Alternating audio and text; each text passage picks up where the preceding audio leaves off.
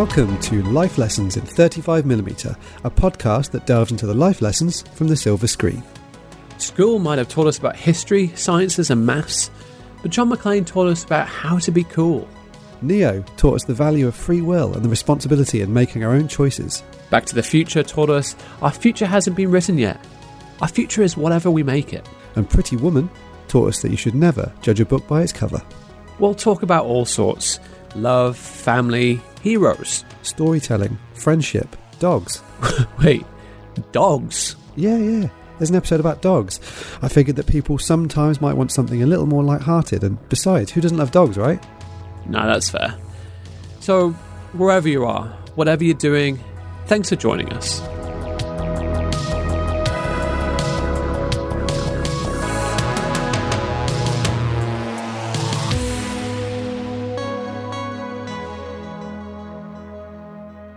So, welcome to episode 8 of Life Lessons in 35mm. I just about remember the name of it, it's been a while.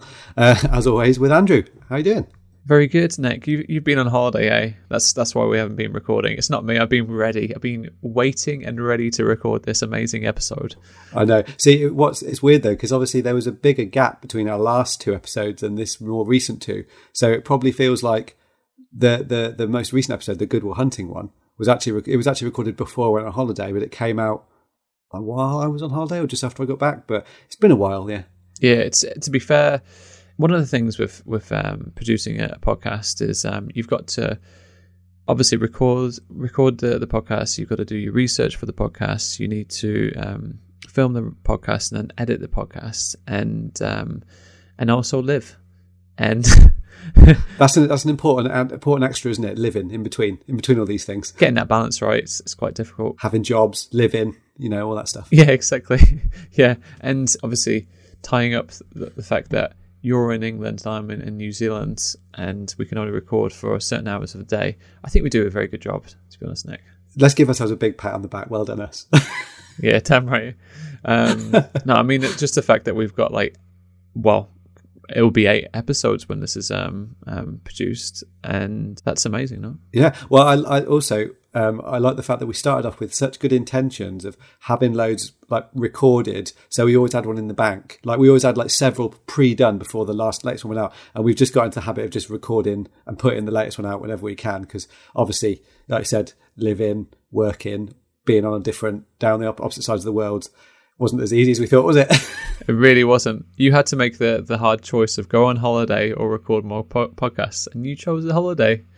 So I did, yeah, I did. Although I did, I suppose with good reason though, because I did. Re- I realised uh, the other day that it had been two years since my last holiday. So you know, thought it was about time. That's mental, isn't it? I think, like, yeah, I mean, th- this this whole pandemic thing, it really like it just spaced out the holidays a little bit. Like, um, it just inconvenienced us, didn't it? Really? Yeah. like, I wonder, like, across the world, like, if you were to like average out people's leave balance, um, because mine I've got a ton of leave. I'm I'm ready to to go somewhere. See, I, I, I still used mine because I wanted time off. I just didn't go anywhere. But then I suppose a bit like I bet probably a bit like you. In the UK, it's different. So it's level, different levels, right? But in the UK, we live in a place where pe- where people holiday in the UK. So for us, during lockdown, it kind of like you're on holiday anyway because I can be on the beach in like 20 minutes, and so and I guess for you because you live in like a big holiday destination, being at home is kind of like being on holiday at certain times, isn't it? So it is. So the, the weekend's like a holiday for me. So you actually took leave. What did you What did you do? What, just just, just stayed at home. Or? Yeah, well, during the first lockdown, uh, obviously, we didn't take any leave in the first proper lockdown because we couldn't do anything. But then once they like eased restrictions and you were allowed to like drive for twenty minutes, we just took some time off. And because we because we bought a house as well, we did loads of house stuff. And then basically we just spend our time going out to the coast, going to the beaches, walking the coast path, that kind of stuff. The kind of stuff we do on holiday, really. We just happen to do it locally rather than somewhere else. So well, that sounds good, man. Just have a bit of a break, yeah.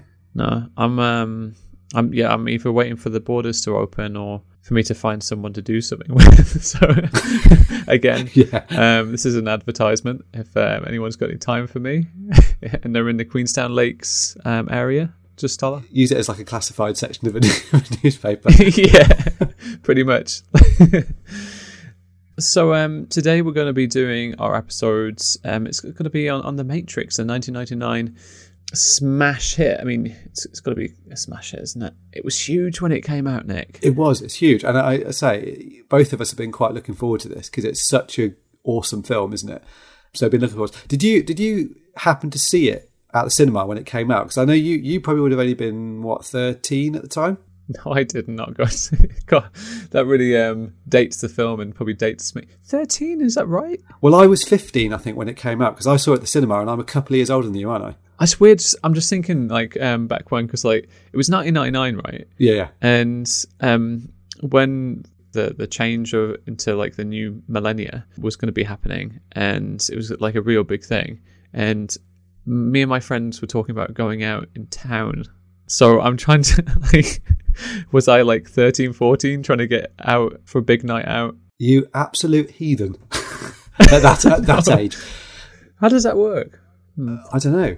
See, I, yeah, because I remember. So it was 1999, and this is going to date me. That's the year I did my GCSE. So I finished. I finished like secondary school, and I remember it came out in the summer of that that year. And I'm I'm um, my birthday's in August, so I'm one of the youngest in the year. But I was just 15 when it came out, so I was I was able to go and see it. And I remember seeing it with a few friends from school and stuff, and it was awesome. It was because it, it it's got it's one of those films that you kind of if you have a chance you've got to see it at the cinema and i didn't know much about it but i know that was still at the time when films would be released in the us like a few weeks or months before they came to the uk and one of my friends from school had been on holiday in the us so he'd seen it earlier that year and he'd been building up. And obviously we'd had trailers and stuff but at the time this is before like youtube and stuff. So you you didn't see film trailers unless you went to the cinema really or the occasional one on tv so it's one of those great occasions where I went into this film not knowing much about it, but really excited about it with a bunch of friends at the end of school, start, you know, into the summer holidays. It was just an all round awesome experience. And it's still like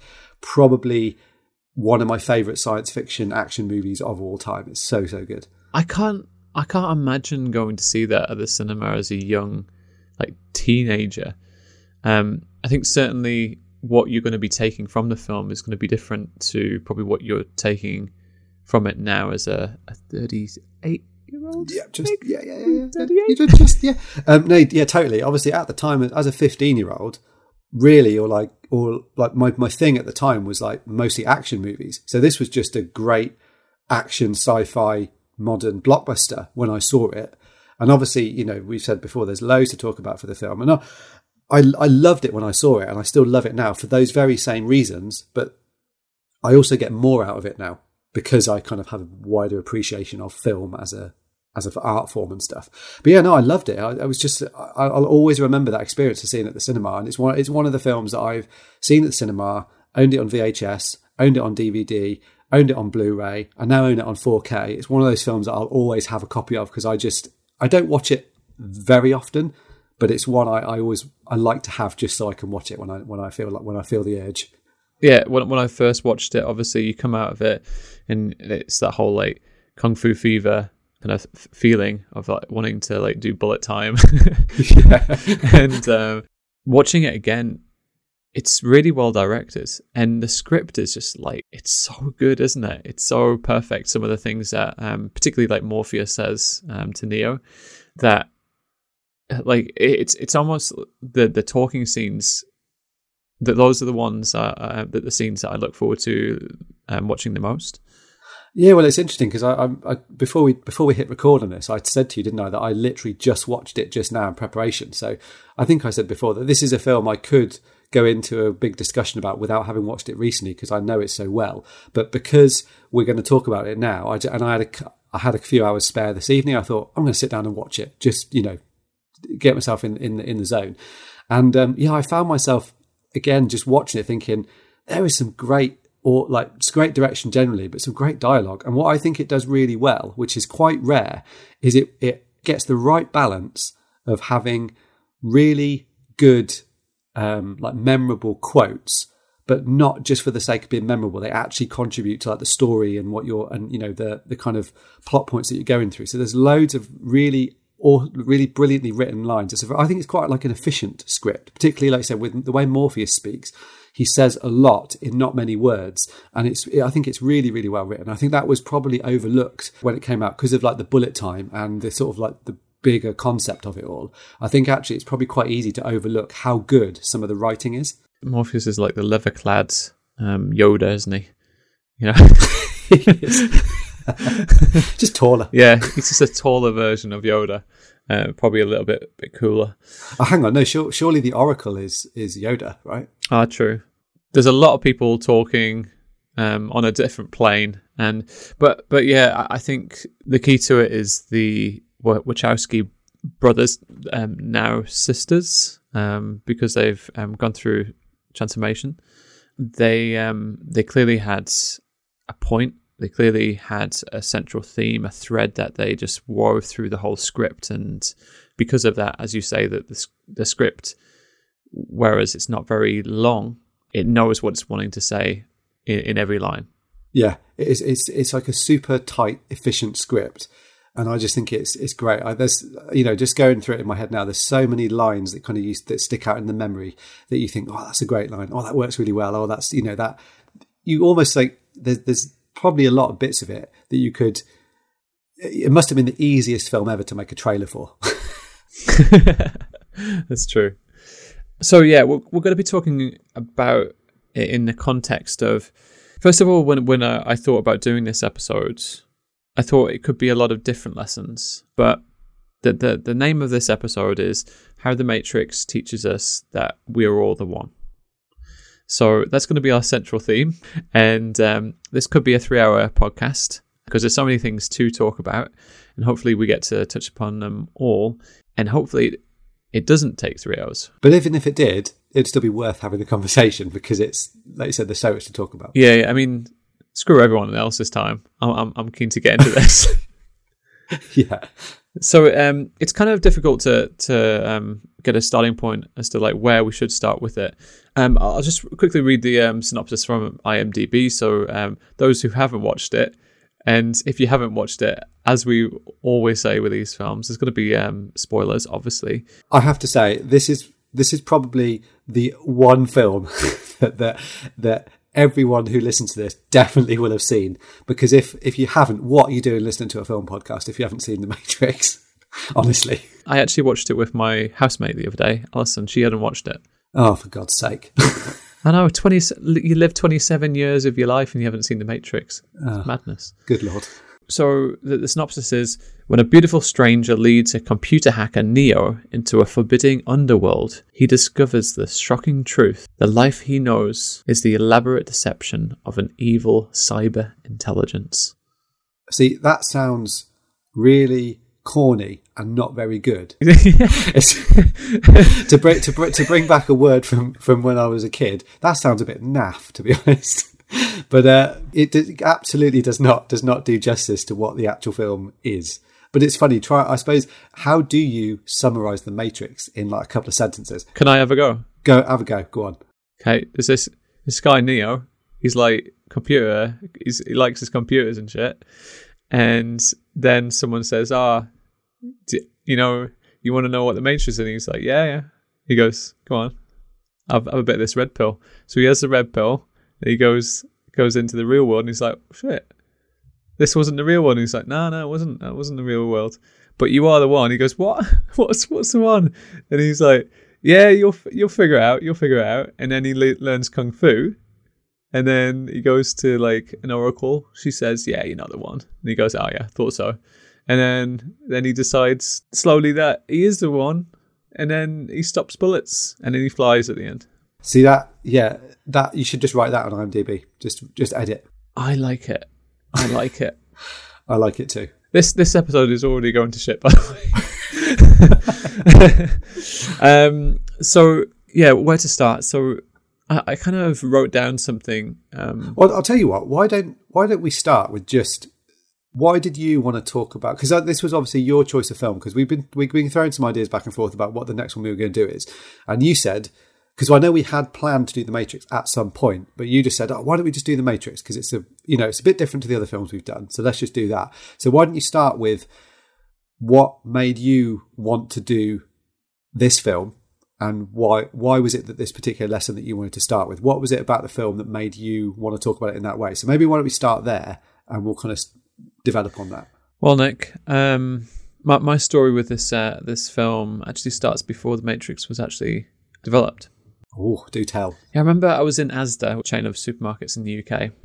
I was um, in in a line waiting for um, our products to be put through. So you know, I was watching the woman. She was like scanning the products. Um, you, you, I was looking at like the hundreds of shoppers going going about their chores, like buying, um, put, putting things into their shopping basket, and like I must have been about like eight years old or something, and a thought crossed my mind. Like, what if like I'm the only person who's actually like living this experience and everyone else is like robots. That's a big thought for an eight year old. you you were asking you were asking some big questions when you were when you were a young child. I, I literally thought I was thinking if that's the case, if everything else is like robots and everyone else is like not a consciousness, it's just like kind of living in my my world. Like I am the center. I am the center of my story. I remember thinking that, like, literally at that age. Well, I suppose that that's a bit more understandable because obviously, like, when you're a kid, you are the center of your own universe, aren't you? But that's yeah, that's still quite a quite a big philosophical question to ask yourself when you're eight years old. but I, I, think that's what makes the Matrix really interesting, and um, that's the the kind of thread that I want to speak about is I do believe that this film teaches us that we are the one. It's the classic um, hero archetype, and if we are, uh, if if you think about our lives as being like the hero's archetype, is like we all have the the potential to be like Neo and to choose kind of um, our futures, our purpose, like ascend to a, a greater level of kind of consciousness and um, really take ownership of our lives. So, so there's a few things there, um, and and I'm probably talking the film up a little bit too much. Like people are like, thought it was just bullet time and shit.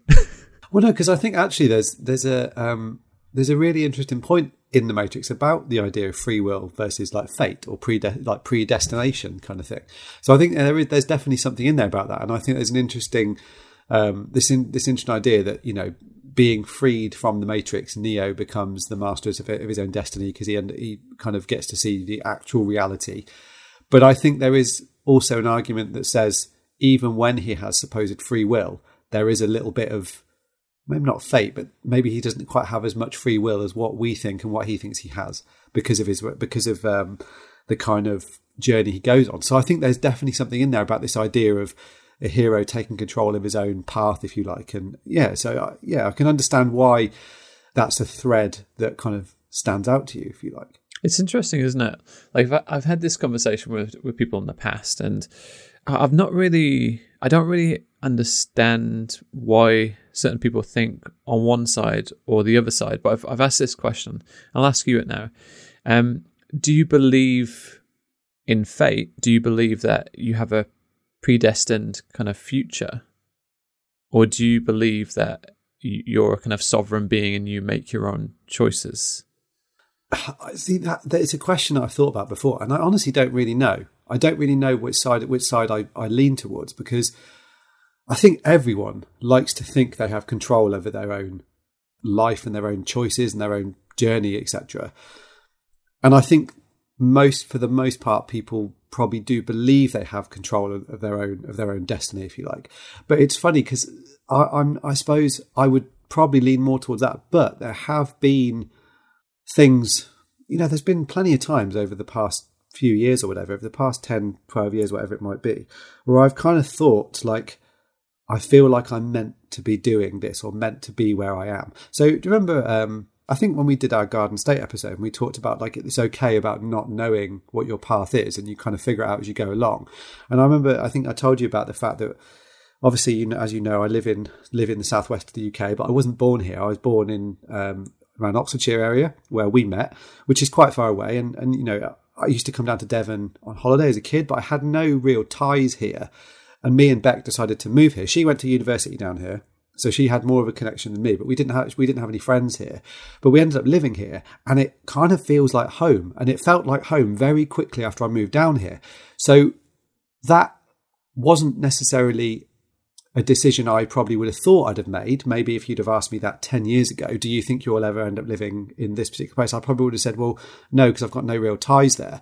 But, but at the same time, it it does feel like I belong here now, and, and it's felt like that for quite a while. So that's why there's been several occasions where there's you know that I said more than probably more than several, but there's been plenty of occasions where I just like you know when something just feels like you're supposed to be doing what you're doing or you're supposed to be where you are. So when you kind of get those kind of feelings, it's hard to, it's hard to to think well, well it just it poses the question of was I always meant to end up here then? If this is where I feel like I'm supposed to be now, have I guided myself here or has something else guided me here? So it's a funny, it's a funny question. And honestly, I don't really know definitively if I'm one way or the other, but I think I probably lean more towards the side of I like to think I have control over my own life and my own choices and stuff.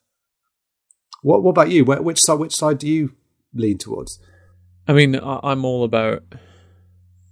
I, I do, I do believe that I'm in control of my life and I need to put myself into the positions to give me the life that I want. If I just wait and expect that life is just going to and put something on a plate for me, it's just never going to happen. I was recently I was talking to um, this girl about it, and she was like talking about like dating, and she was saying like she, she goes, "Oh, with guys, it's a it's a numbers game, isn't it?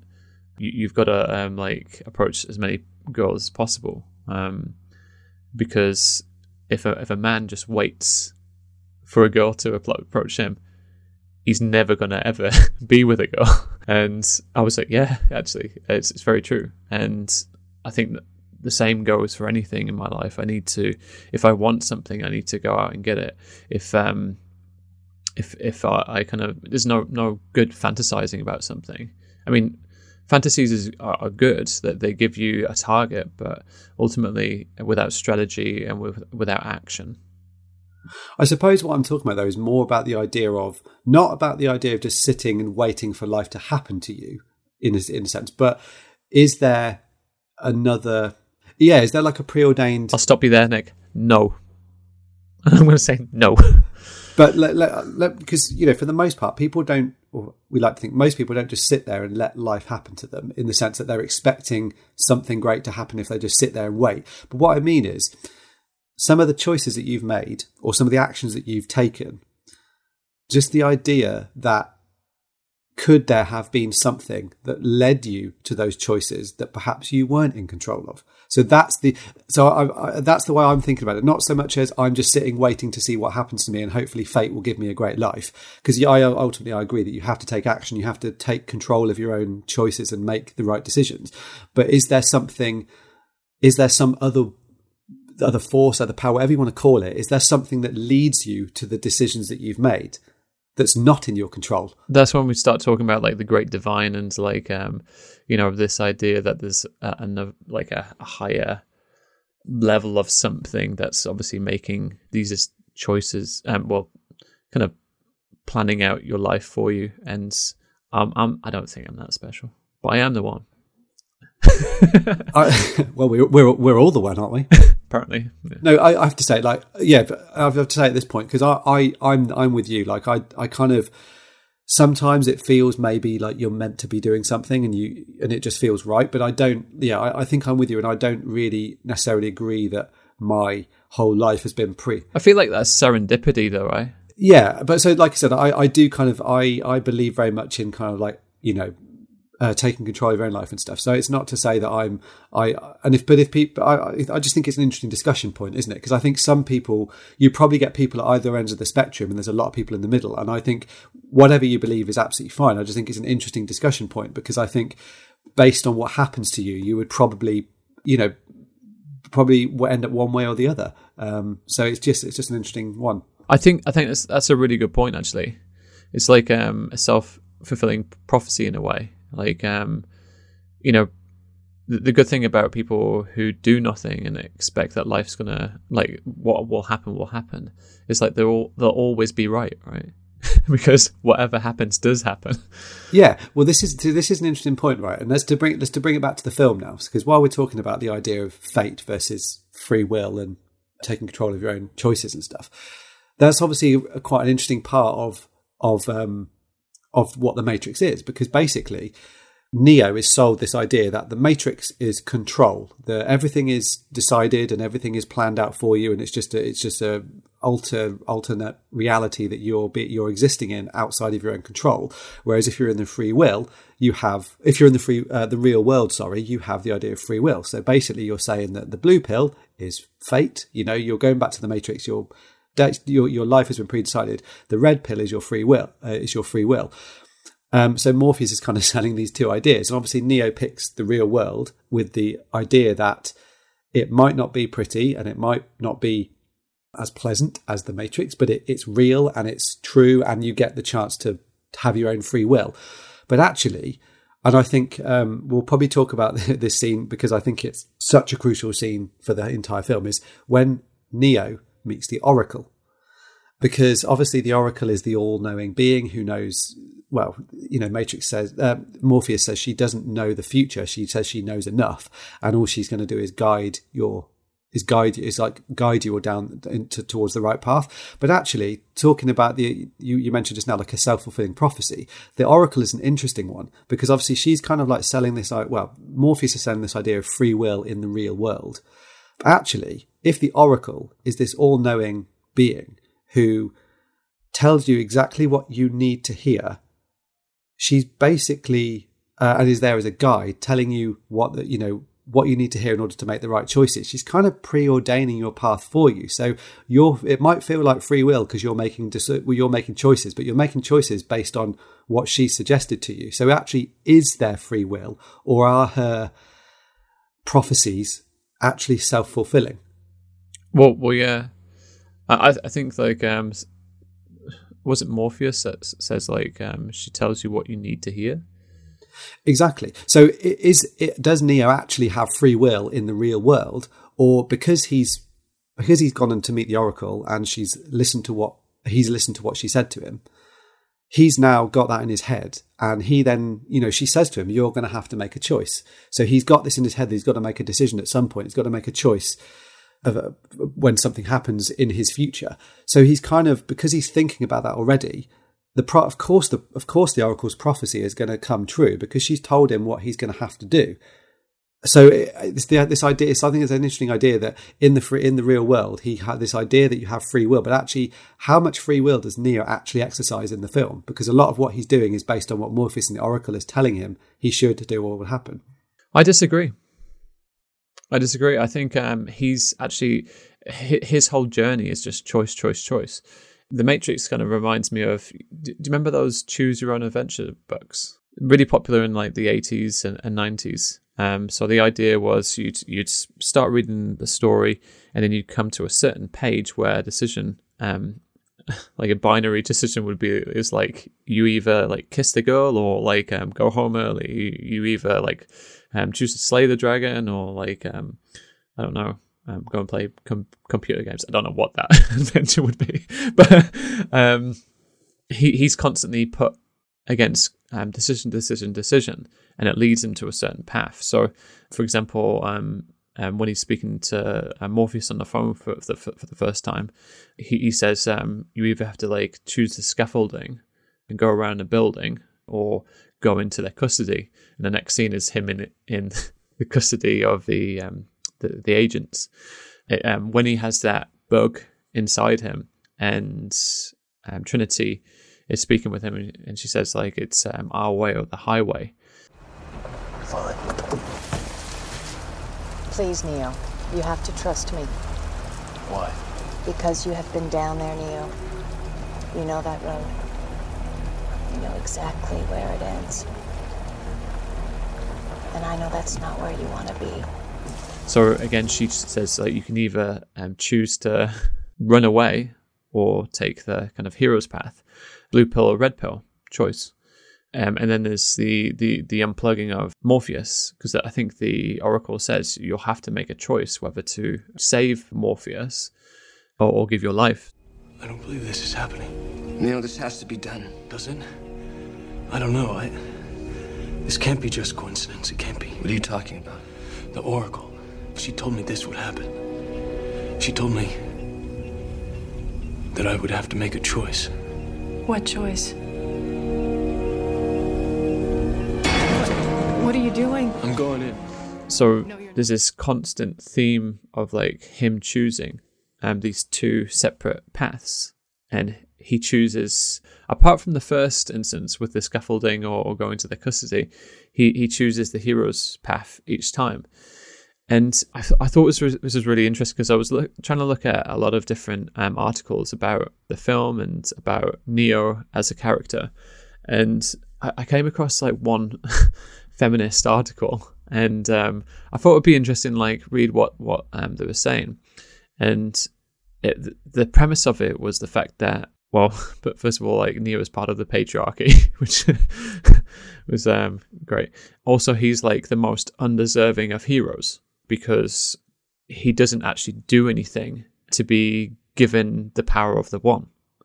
Um, so even his like powers, um, if you think about the the training that he gets given, oh, I know kung fu. You know, he, he gets just loaded up these um these uh, the power to to fight kung fu, but um, it's it's totally missing the point of the Matrix that as opposed to more traditional heroes who might be like strong or might be really intelligent or might be really you know this or that neo is is a, a normal person.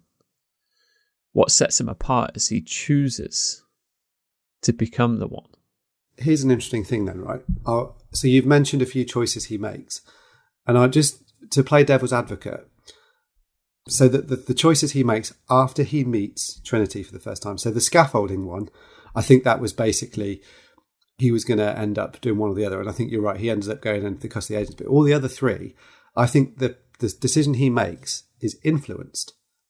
So therefore, again, is it his actual free will? So let's say let's say the first one, it's our way or the highway. He chooses the highway, and they they stop him because he actually goes to get out of the car, doesn't he? And they say, and Trinity has to stop him and say, no, you've been that way before. So she influences him to stay with them.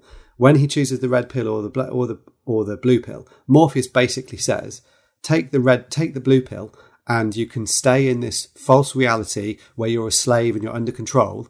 Or if you take the red pill, I'm offering you truth.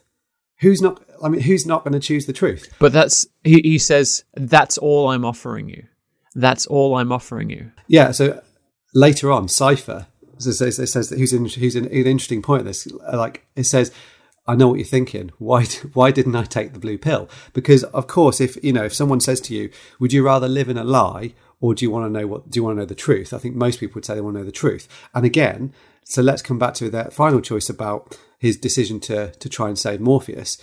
I think again he's influenced by the Oracle because she says when when she tells him he's not the one. Well, actually, to be fair, she doesn't tell him that. He says it himself.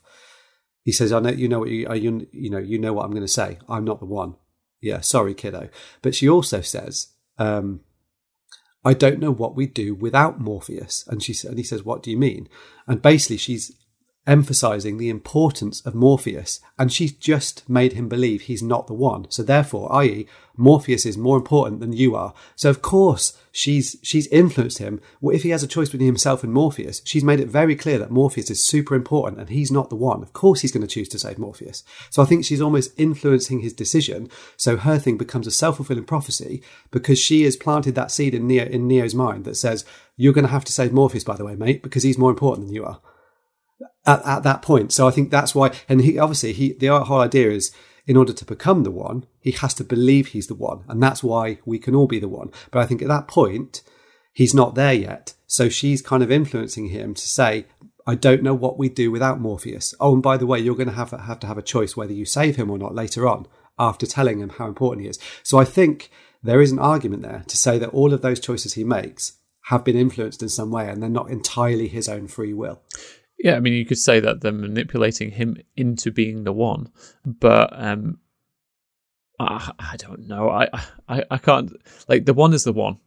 It's like um, you can't manipulate someone into being the one. He's the one, or he's not the one. So even if they're even if they're they're giving these trials and tribulations, if he wasn't the one, he wouldn't choose the the the, the red pill. If he wasn't the one, he would have taken the highway. You know, um, the and and there's this model that's created by a guy called um, Joseph Campbell in his book, um, The Hero with a Thousand Faces, which speaks on how myths and legends have kind of created this myths and legends that have spanned, you know, thousands of years, and even from a geography perspective, thousands of, of miles, all all across the world. Whereas they might be um, different in culture, they all have similar themes throughout. And so he created this this model, which which is it's it's very familiar. So it's um I think it's a twelve step thing. So it's um call to adventure, meeting a mentor, which would be Morpheus, crossing the threshold, which would be obviously coming out of the matrix into the real world, trials and failure. Now, trials and failure is obviously th- these um, gauntlets that are constantly passed down to to Neo, where he's got to choose. And the whole point of the hero's journey is not that he succeeds straight away. He has to have that failure, and we slowly see him changing over t- over time. So um, the next is growth in new skills, followed by death and rebirth, revelation, final changes, atonement, gets gift, and then the change. So each hero goes through this um, this pattern, and I hear what you're saying about um, you know people trying to um, they they still give them two options, and as a human, we're always given two options in life. And the the key thing isn't how necessarily we go about choosing those things. The key thing is that we choose the right option each time that takes us in the path that we want to go. So let me being devil's advocate, but I'm all for um, free choice with with Neo. Well, see, this is and this is the thing, right? Because I think um, that his and this comes back to the whole your whole point about it shows us that we are all the one, because obviously, yeah, he has these choices to make. I I happen to see some some value in the argument that he has he's influenced to have to he's pre-influenced to make certain decisions on his way. But the key thing is not for me the necessarily the decisions that he makes that make him the one. I think it's the fact that he starts to believe in himself because of things that happen on the way. So and i think he starts to believe in himself because um, I think of Trinity is, has a hugely important role to play in that because I think we talked about her before, and I actually think when going back and watching it again and thinking a bit more about it, I think she actually has a really crucial role to play in Neo believing he's the one. So I think yeah, there's a, I think there is a degree of free will, but I also think there is a big degree of predest- predestination and fate there. But I also think the key thing for him to becoming the one is about self belief and starting to believe he is the one, and that's why it links to this idea that we are all the one. If you believe in if you believe in something and you believe in yourself enough, you can become the one. Well, what's interesting about if we go back to the Oracle, because I think the Oracle, and let's play that scene, because I think um, it's it's just a good idea to give people a bit of context. You know why Morpheus brought you to see me. So, what do you think?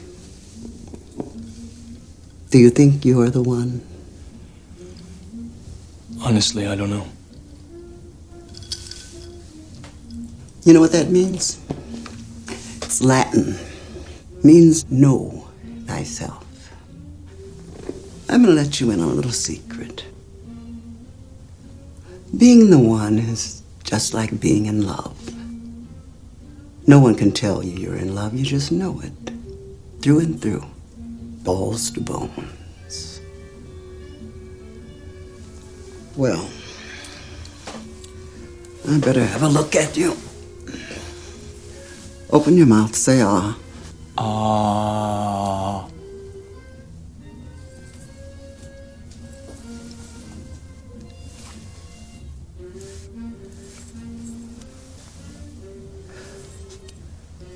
Okay. Now I'm supposed to say, hmm, That's interesting, but then you say. But what? But you already know what I'm going to tell you. I'm not the one. Sorry, kid. You got the gift. But it looks like you're waiting for something.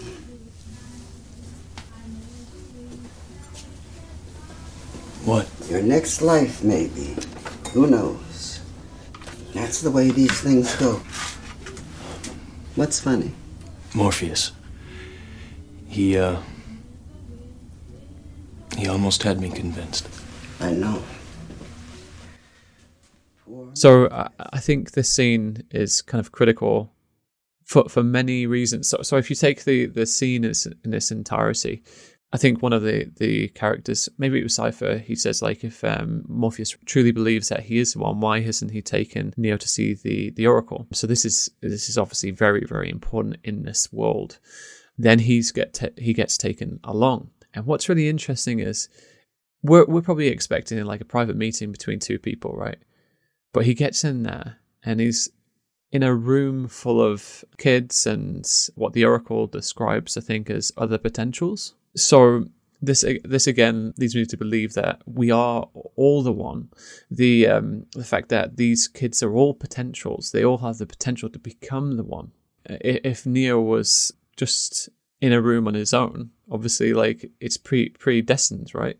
It's like um, you're you're saying that the Oracle's like trying to manipulate him. What's the need of everyone else? She knows who the one is, but maybe the one is because I think she says something like you you've you've got the the gift, but she insinuates that um it's it's only th- through believing that's that's when you will become.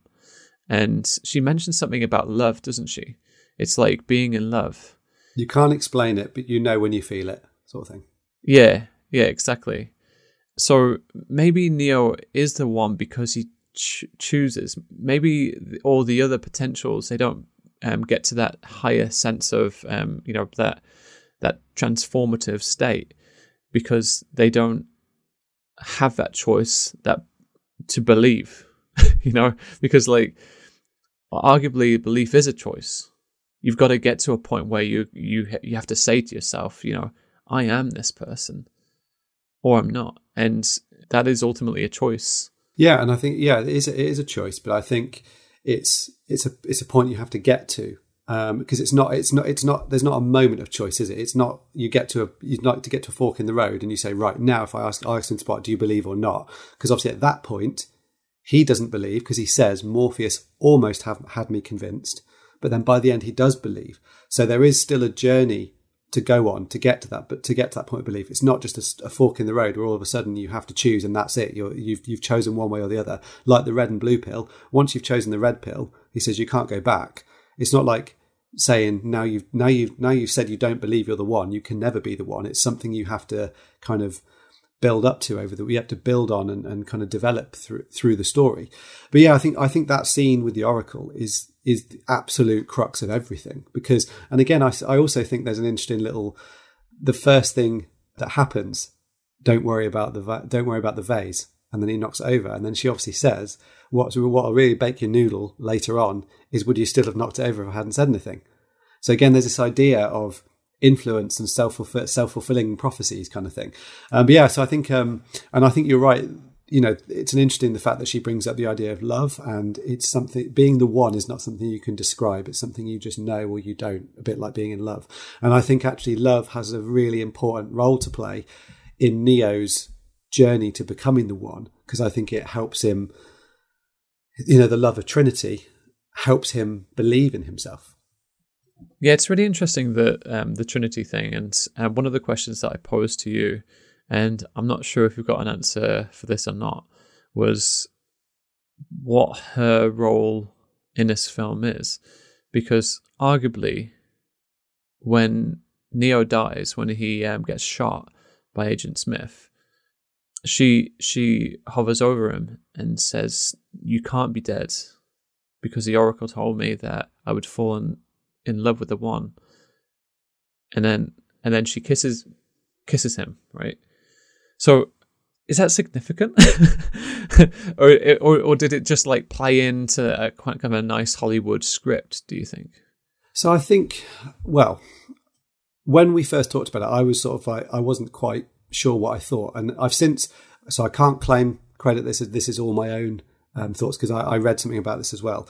So yeah, because initially it does sort of seem like it's it's quite it, it's a good thing, I suppose, in Hollywood terms, to have a love story in there because it gives you know it's a good chance to bring in a female character. Because um, also, what I will say is, if she is there for the purpose as a romantic lead, she is so much more than that at the same time. Trinity is a really, really awesome character in her own right. Um, but actually, I think I think she fits into it in more of a um, taking like a religious concept. So her name is Trinity, and again, this is what I've read about this because I'm not I'm not religious, um, so I don't know kind of I know the, the, you know the basics you learn at school kind of thing, and it's all like the terminology and stuff's familiar. But obviously, the the name Trinity in itself carries carries religious, mostly Christian, but also other religious connotations. So in let's say let's say Christianity, the Trinity it represents the unity of God, Jesus, and the Holy Spirit, or the Father, the Son, and the Holy Ghost. And then, so I read in a in Christian view of salvation, we can receive eternal life through the Trinity, and the Matrix is centered around almost like a unity between of a relationship develops between um, three characters: Morpheus, who is God or the Father, Neo, who is Jesus Christ or the Son, and Trinity, who is the Holy Spirit or the Holy Ghost. And it says that God is the Savior who offers us salvation in this case Morpheus. He offers salvation to Neo, and he offers it through Jesus Christ, or in this case Neo, because he is the one who, and he can only, we can only know to, we can only come to know the power of Jesus Christ, or the one, through the power of the Holy Spirit, or Trinity in this case. So in the Matrix, Trinity serves as a uniting force that gives us access to Neo and gives him the access to his power to become the one. I tell you what, Nick, I'll tell you what, if you if you came out with this on your own, I'd be stopping doing the podcast. I'll just let you do it. no, because well, so so that's the thing. So I, I that the, the bit about um, you know the the the way in which the salvation is offered and how and how you access that or how you how you um, experience that salvation. That's the bit I kind of read up on. But actually, if you read that stuff and you just substitute you substitute Morpheus in for God or the Father, Jesus, uh, Neo in for Jesus Christ or the Son, and Trinity in for the Holy Spirit or the Holy Ghost. It all it all makes sense. So actually, in this case, so yeah, so basically, Morpheus believes that Neo can save humanity, and without without Trinity, Neo cannot be that savior because.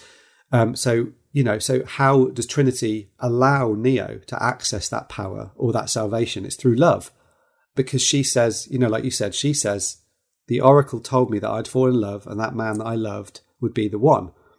So, and love is something that we can all kind of understand. It's a concept that we can all understand and believe in. So it's not some kind of galaxy brain ultra idea that exists on a different plane within the, within the, the realms of the matrix and all that stuff. Love is a concept that we can all understand, and basically in this sim, in this simple idea that in order to believe in himself to become the one, Trinity is in love with Neo. She makes him, she believes in him. Morpheus believes in him. They help him believe in himself and he becomes the one. So I actually think that Trinity does have a really important role to play. And you can actually link that back to, and maybe, maybe it's, maybe it's the intention, maybe it's not, but you can clearly link it to this idea of this religious Trinity where you have these, this, this kind of united force of three characters or three beings that are, that provide salvation for in this case, the human race. So I think she has got a really important role to play, and I just think it's it's it's um, represented through the idea of love because that is a concept and something that, as an audience, we can understand and we can get behind and we can really root for. Well, what's really interesting is the fact that you say understand, and it's it, it's kind of like the Matrix in in in many ways because it's all about like belief, right?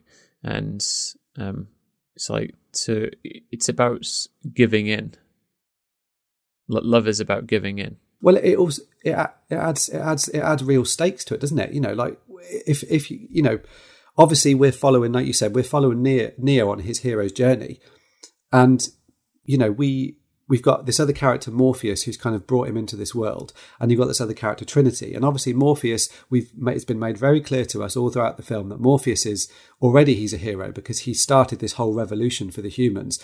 He's their leader in their belief system.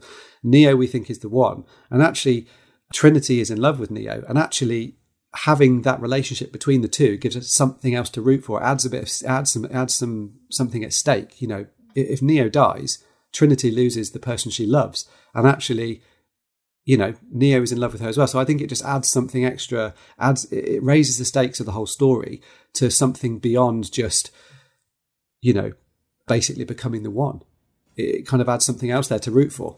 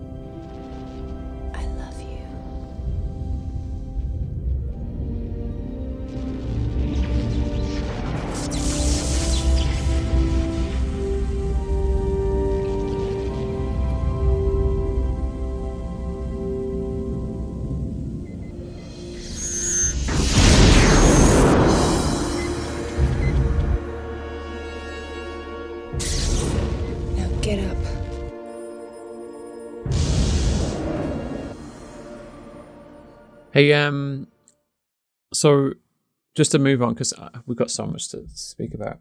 We have, we have. We're we're already fifty five minutes in, nearly. You are kidding me. so, um, another question I've got for you, Nick, is um, who is the enemy? Who is the bad? Who, who is the big bad?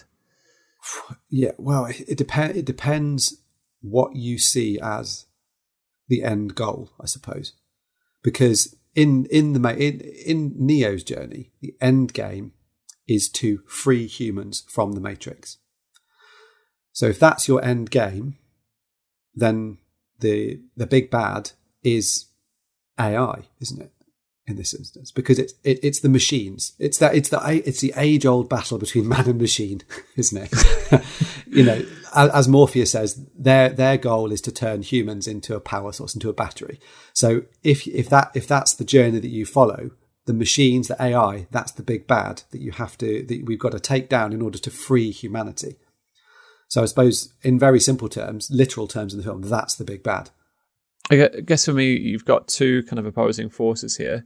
You've got the illusionary, and then you've got truth. So remember, Morpheus says like the only thing he can offer us is truth. Sorry, yeah. To, to me, the the big bad is is the Matrix. It's um this illusionary illusionary world that we kind of create for ourselves, and um. I, I, whilst I was watching this film, I kind of kept on asking about this idea of the real because I think uh, Morpheus references, he says, um, this is the desert of the real. Neo goes through this journey to ascend to a different plane of existence. So it's not just in the matrix and out of the matrix. It's um, apparently in, in Hinduism, um, they believe that we're currently living in in Maya, which is is the elusive reality. So that would be the matrix, right? And the purpose is to to ascend to the Brahman, which is the eternal godly realm. Then there's Buddhism, who have a sim- similar idea of a, an elusive world called samsara, and it sees the goal of enlightenment as detaching ourselves from the suffering of this world, suffering and attachment to this world. Then you've got Christianity, where um, we live on this world until we die, and then we've got to make a choice of whether we believe or not to be accepted into heaven. And there's so many instances throughout different religions. I could I could literally go on um, of this idea of we are in one state, but it's not the true state. So in that case, then in the Matrix, let's take let's take this idea of we're in one existence, and essentially through most of the religions, the core values of that religion say it basically it's that you, if you follow the core values of the religion, you end up in the better in on, on a better plane of existence, whether it be heaven, whether it be you know paradise, whatever you want to call it. So in that case, then in the Matrix, which one is the Matrix? Is it you know is is that the one we're trying to escape from to get to the better place, or is actually in is because the real world humans are slave well humans are bred they are power sources, and those that are freed live a very difficult underground existence. And actually, like, because I think when we talked about doing this, you said Cypher's a really interesting character because he is he has a small villainous role to play, should we say? But actually, he's he's decided um, that he doesn't want the real world because the real world is is is a horrible place, and he wants to go back to the Matrix. It's it's one of those things of like, what would you rather, right? It's like, what would you rather? Would you rather live in a world that doesn't exist, but um, kind of gives you a certain amount of pleasure, but it's it's not real? Or would you rather live in a world that potentially has suffering? Because if you think about the life that they live, um, you know, on board the Nebuchadnezzar, it doesn't paint this place as a, a, good place to live. You know, they're they're in threadbare clothes, they're um, eating goop, um, which is meant to be food. Um, why would you choose that life? Exactly, and even even um, when Tank first talks about um, when, first, he first tells Neo about Zion, the last remaining human city, where is it? It's underground near the Earth's core, where it's still warm. You know, it's not. It doesn't exactly sound like uh, you know like the most enjoyable place on earth to live you know in the world to live does it so it's an interesting question it's an interesting thing here that in in the film the hero's journey is to escape from the matrix into the real world. But in reality, in in the in the lives that we live and in religion, if if people follow that follow a religion, the idea is that actually you escape from or you when you leave the real world, you go into that better place, the better plane of existence, a better place of existence, which I suppose in many ways would be the matrix because you you know you like the idea is obviously I said if you follow the values, you live a good life, you will be rewarded in the afterlife or in this other plane of existence, whatever and wherever it may be. The the difference is you're thinking from a Christian point of view, whereas the Eastern religions are a little, little bit different. So, for example, Buddhism, it's more about accepting suffering, and through acceptance of suffering, that you can ascend to this position where, in, in theory, you, you ascend to a position where you're egoless, that you believe that we are all all the same, and um, you let go of of um, kind of the the illusions um, that society kind of gives us, uh, and so that you said that's Buddhism, right? Yeah. So in Buddhism, then, is the idea that would you say the idea is more that people are searching? Let's put it again in the context of the film. People are searching to get out of the matrix to live in the real world, even though the real world is much more unpleasant than the matrix. It's it's quite difficult because we're we're getting across purpose of terms almost, um, because the, the the Matrix, the film is quite complex because you get pulled out of the Matrix and then you start living in this Matrix, and then almost he's got to um, live within this this real world where he has to forego kind of like suffering and get to a point of enlightenment but he only finds that through going into the matrix again. So it's a bit comp- complex but if you were to a, good a good way to see that the matrix i think and this this i think like sums it up quite perfectly and that this can't be by coincidence is plato's allegory of the cave. Ha- have you heard of this Uh, no, you're gonna have to you're gonna have to educate me, which I always look forward to on the podcast. I always try and learn something from you. so the allegory of the cave was um, Plato wrote it as as if Socrates was speaking with his brother, um, as as often he did do in many of his teachings. And Socrates was was talking to Plato's brother, and he was um, explaining how society or, or the world or the people in the world. He describes a group of people who who lived chained to a wall of a cave all their lives, facing a blank wall. The people watch shadows projected onto this wall from lights that are behind them, kind of like a projector screen, and someone doing kind of like hand hands puppets or, or something like that. Shadow puppetry, love it. Shadow shadow puppet, yeah. um, behind the the the projector is actually the entrance to the cave or the exit to the cave. The um, kind of enlightened individual is the person who can see past the illusion of the, the hand puppets, turn behind him, and exit the cave. Now, the problem with exiting the cave is that's all they've you've known all your life, and you'll actually defend that cave, you know, defend its existence. Going outside into the real world is painful. You, the, the sunlight hurts your eyes. There's so so many different things to learn about. It's suffering, but once you have gone outside, you can't turn your you, you can't go, then go back into the cave. So it's it's very this allegory is very close to the Buddhist idea of enlightenment. Like once you've you've seen past the illusions of of life, and to put it into like some kind of um, modern world context, if you think the hand puppets are actually social media, so let's say, for example, Instagram or TikTok or these kind of things where we're presented with this idea of culture in in quotations, culture. This is a world that you want to live, like going on these amazing holidays, being really beautiful, but these are just illusionary concepts because we know and and everyone knows this that these people don't live this life all the time. They're taking photographs they're using photoshop you know they're just showing this illusionary world.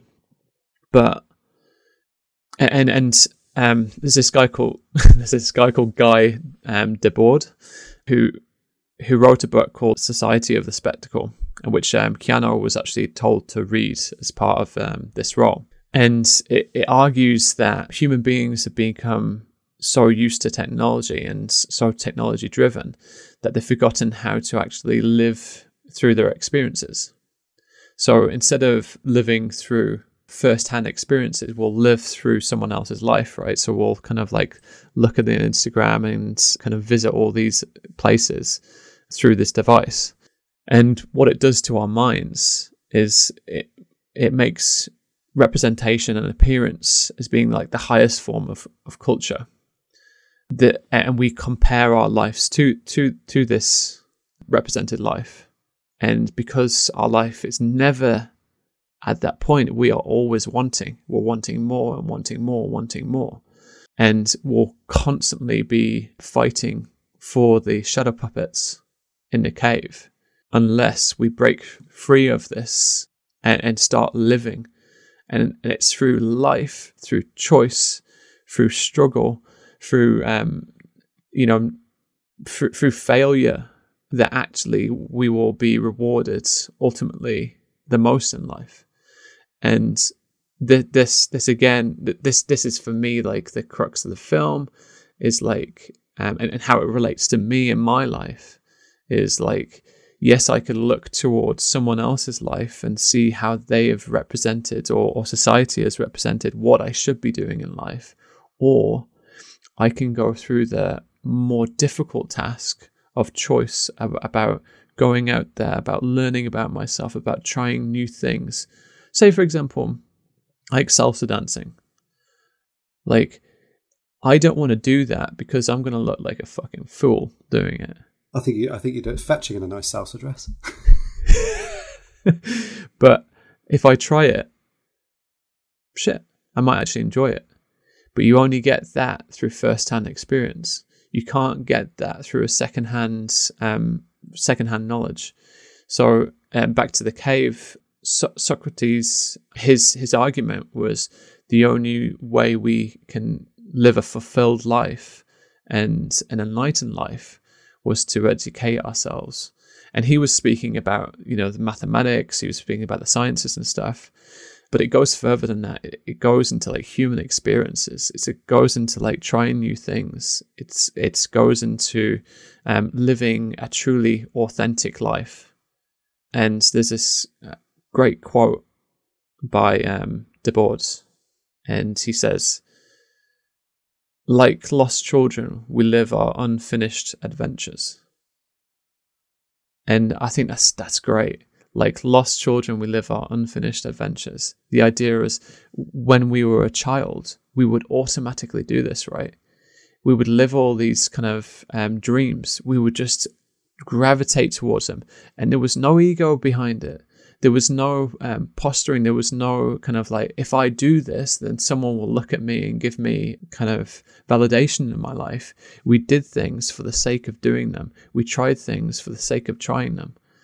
And I, I think if we can live a little bit more like that, if we can try um, and um, be brave and um, head out into the the bright kind of world, the there's an opportunity to kind of ascend to something that's more authentic and more real, and um, it's going to be a better life.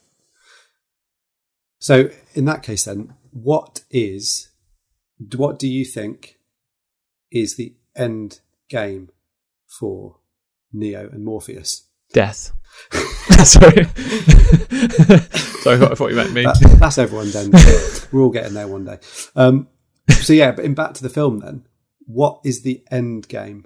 What is the what is the um, education, the adventure, the experience that the the humans who have who have been freed from the matrix? What's their end game? What are they what are they what are they aiming for?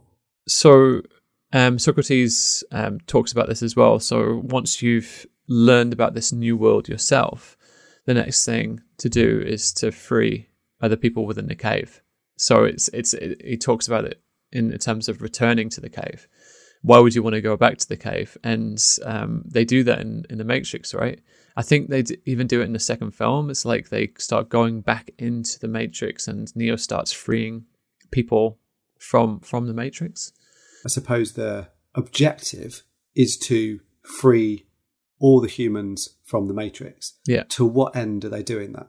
Obviously, if you you are freed yourself and you you are able to live this life of uh, meaning, purpose, authenticity, then surely that you would want that for others, right?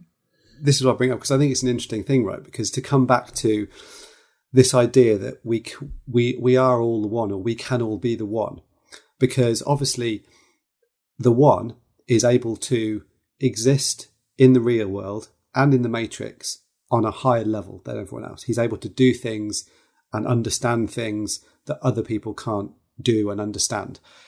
And what I think what's interesting is that their goal is to free all the humans from the matrix, to free everyone's mind, so they get the chance to live free and think for themselves and make their own choices and not be slaves, basically. And that, on the face of it, is a really good thing. And this is where I think Cypher is such an interesting character because he has been freed. He's seen what the real world is like, and he has chosen not to go on the hero's journey because he would rather go back into the matrix, live a life where there is perceived pleasure and perceived enjoyment, even if it's perceived and he knows it's not real, but he says ignorance is bliss. And I think this is where it's so interesting because I think in order to fully, well, I think for most, for, for, for the most part, if you were to say to the general populace of the world, do you want to live in this free state of mind where you're not a slave? Of course, everyone would say yes. But I think in the context of the Matrix, what's interesting is if you gave people those two choices and said, you can live in the real world and it's like this, we the sky is scorched, we live underground, we're hunted by machines and we're trying to free ourselves from these machines. And once we free ourselves, that's basically the destruction of technology and we we start from ground zero basically. It is, it's an interesting question as to how many people would actually want that. Because I think to come back to the whole thing again. So we are all the one, or we can all be the one. It's a question of does everyone want to be the one, and can everyone be the one? Because I suppose if you think about it, in the real world, Neo is able to live as the one, and he's able to kind of take himself out of all the not taking myself out of, but he's almost able to. Uh, absorb and rise above all the suffering that comes with the real world because he's the one. So it's just it's just it's kind of an interesting thought that their that their goal is to free humanity from slavery, but actually we've got a character right in the middle of it who wants to go back into that existence, which kind of it poses an interesting question as to which one would you choose. Yeah, I mean, um, but I think equally we we are living in a world like that. I, I don't think um, it's news to anyone that like we shouldn't be living for social media and yet we all in in differing degrees do it. So, so yeah, so I mean, it's this life ain't cut out for everyone. Like so, some people will just want to um, live live. Um, I, I think I think there's many Cyphers around. I really do. Like um, and I don't think it's it's necessarily a case of judging that. It's um, his purpose and um, what he wants from for his life um, seems very defined and um, thought out. He's not an unintelligent person. Um, he he's one of the um, most like he's, he's one of the smarter people in the film, and um, having him as like a almost like a little Loki kind of like character, uh, he he he's so important to it for me. He is Neo he's like the unrealized Neo, isn't he? Yeah, and there's there's there's no real answer to that um, uh, apart from from an individual perspective. Like, what what do you want your life to be? Do you want it to be lived for society? Do you want it to be lived for this consumer culture that doesn't care about you, or do you want to live from an individualistic perspective, or or for a purpose that matters to you, for people that you love. That's that's the difference, isn't it? Like Cypher chooses to work for the thing that doesn't care for him, whereas Neo chooses to work for the people who kind of love him and um, and have have an honest objective. Yeah, and I, so I think that's why, and that's why I think he is a really interesting character, and therefore I do wonder if perhaps the lesson is maybe slightly rephrased. So rather than perhaps rather than say the Matrix teaches us that we are all the one, maybe it's telling us that we all could be the one. But it's about that choice. It's about because obviously, you know, Cypher he has he he knows the truth. He knows the real world, but he has not chosen the hero's path that Neo has chosen. He's decided he doesn't want to be the one. He wants to go back into back into the matrix. So I think it's yeah, I think it, you're right. It shows us that we can all be the one, but it just it that just kind of Cypher's character just poses that little question that says maybe not everyone wants to be the one. Yeah, no, I think you're right actually. But it's a kind of life. It's, like, it. it's, it's, the same as real life, though, isn't it? Because, like you've said, you know, people people have their own um, choices, their own preferences, their own belief system. There's plenty of people that go through life wanting to always, you know, they they, they had they're so driven to just keep going up and up and up whether it be the ladder in terms of what they achieve financially what they achieve with their career how many places they've seen what you know whether it be someone on instagram who wants to get more and more you know wants to become more and more high profile and then you've got some people who just don't care about that they just want to live a life where they are happy and contented and you know whatever it might be. There's everyone's different, aren't they? And I think it's that's why that's why it's such an interesting discussion because yeah, perhaps we could all be the one. But the be, another interesting question is if everyone wanted to be the one, what would happen? You know, think, think, how how would life work? Because we're so you know, if you think about whether it be in uh, let's take, take it back into the real world, you kind of need the spectrum of people that that operate at different levels and have different goals and ambitions and stuff because you need you need everyone to be to, you need everyone to like play their role in order for stuff to work. So it's just kind of interesting to say you know that's what i mean so maybe not we are we're not all the one but we all could be. It's just those ones that that choose to choose to be the one are the ones that kind of rise rise to that level. Yeah i think there's a, a distinction between um wanting something and, and success and really knowing why you want it and why you want to be successful. And when you're doing something for because it's you come from a position of like not having or, or not possessing that you you know maybe you're doing it for your ego maybe you're doing it to be um like as a salve for for, for the, the kind of sufferings in the in the world when you're when you're pursuing something I, I, I saw a very good um, quote that probably illustrates this better than I would. And it says, when you have unconflicted self esteem, joy is our mon- motor, not fear. It is happiness that we wish to experience, not suffering we wish to avoid. Our purpose is self expression, not self avoidance, self justification. Our motive is not to prove our worth, but to live our possibilities. So, again, to bring us back to that idea of being a child, is like they live in a world of possibilities of what, what could happen. Oh, it'd be interesting if I did this. It'd be interesting if I do that. It's it's curiosity. You're doing things to, to um, almost like play in, in the world, as opposed to, oh, I'm not good looking enough. I'm not successful enough. I, I don't have this enough and so I will do this. And I, I think, eh, like, if life is a verb, which it is, it's like, why are you doing that verb? I agree with you. I think the the whole it's the why that's the important bit, isn't it? Because everyone has a right to make whatever choices that they want to make, and that you know. So take me for example. I am not someone who strives to be the CEO of a company one day. That's never been me. That's never been my goal.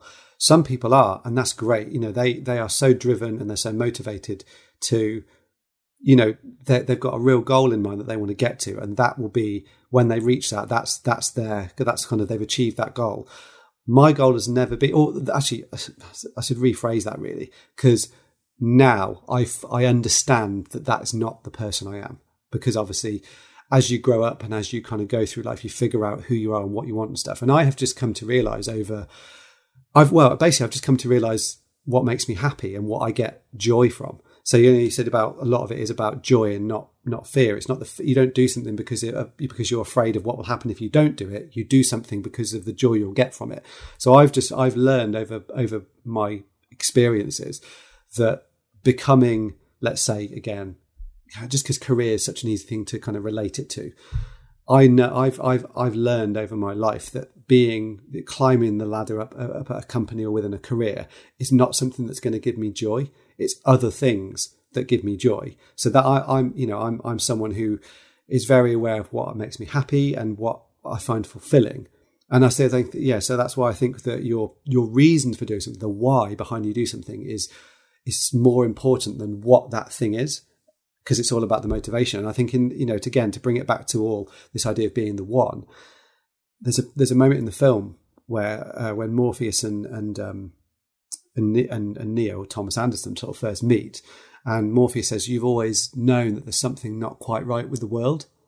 So it suggests that that he's always had this feeling that being in the Matrix is not quite right for him, and that's almost why he is that that that fir- that first little step there says that he's kind of he's different to all the other people who do exist in the matrix because he kind of knows something's not quite right so therefore he's kind of already taken that first step to sort of towards becoming the one whereas to bring it back to cypher cypher was taken out of the matrix and he's realized after having that experience he's not the one. The Matrix is what he wants because that's that he knows he would get more pleasure from that or more satisfaction from that than than the truth that Morpheus has has offered and given to him. So yeah, it's all about like motivations behind choices, and that's why I say you know.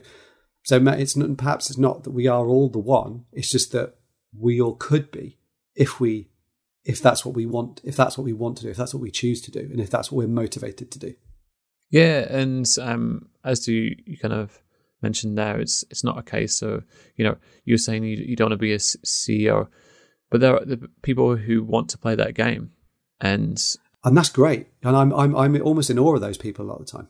Yeah and but it's the distinction is that they're living an authentic life in the sense of they're not doing it to please someone else, not doing it um, to show other people, they're not, not doing it to have power over different people. They're enjoying playing that game, and um, you know we we don't know why we're interested in doing different things, and and that's something that's quite exciting. I think the fact that you are this like little snowflake that is inspired to do different things, and you'll try different things, and things will push your buttons or they won't.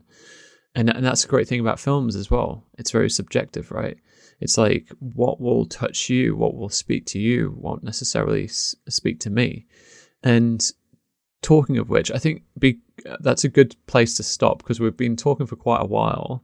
Um, and um, maybe we should um, line up our next film, which I believe is There Will Be Blood. Ooh. what a film.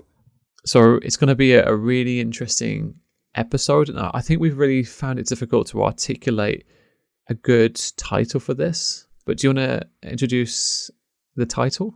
Okay, so it is quite vague because I think at this point we will probably, when we get into the discussion of this film, we'll probably probably go in several different directions. But at the moment, it will be there will be blood teaches us the dangers of building walls, and we'll leave it quite vague at that point. Um, and if you've seen the film, you'll probably kind of have a idea of what, what we're getting at. But I think at this stage we'll just we'll kind of develop on that as we go through the discussion. I think that's probably the best best way to say it for now. I think that's a great way to say it because honestly, I re- really need to watch it again. so, um, yeah, so so let's do that. Let's watch it again, and we'll reconvene next week, Nick, for another great episode. Um, hopefully we, we we've done the Matrix episodes um justice, and um, I, I know from my point of view, I want to be a little bit more, a little bit more aware and live a little bit more proactively to maybe like follow follow my kind of hero's path. I don't know. How about you, Nick? Yeah, yeah, I think that's fair. No, I think I think I've really enjoyed this one. I think there's as you, as we said before, there's so much to talk about in the Matrix. It's a it's a genuine classic film that's had such a massive influence on pop culture, on cinema.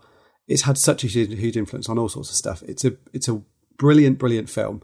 And I suppose, uh, maybe I'll just say, try and sum it up. We talked about the fact that the Matrix shows us that we can all be the one. It just kind of says to say that we can be whatever we want to be once we find the right reason for it. And I think I'll just leave it there because I've really enjoyed chatting about it. It's been really good. And I'm really looking forward to There Will Be Blood. Very different film. And I think when we talked about this, this probably has a legitimate claim to be one of the best films in the last 20 years. Legitimately. It's that good.